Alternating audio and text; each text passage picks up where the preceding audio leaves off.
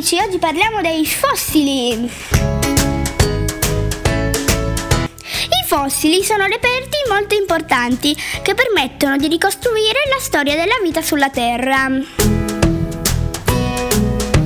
La parola fossile indica qualsiasi resto di organismo, animale o vegetale vissuto tanto tempo fa e giunto fino a noi, imprigionato all'interno delle rocce. Vediamo insieme come si forma un fossile.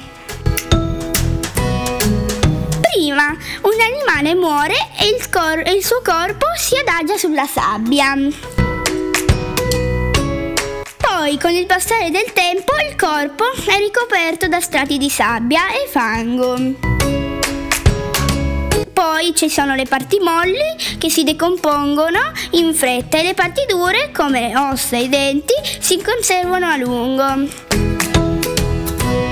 E infine, col passare del tempo, la terra accumulata si trasforma in roccia e i resti dell'animale si pietrificano. Ciao amici, al prossimo podcast!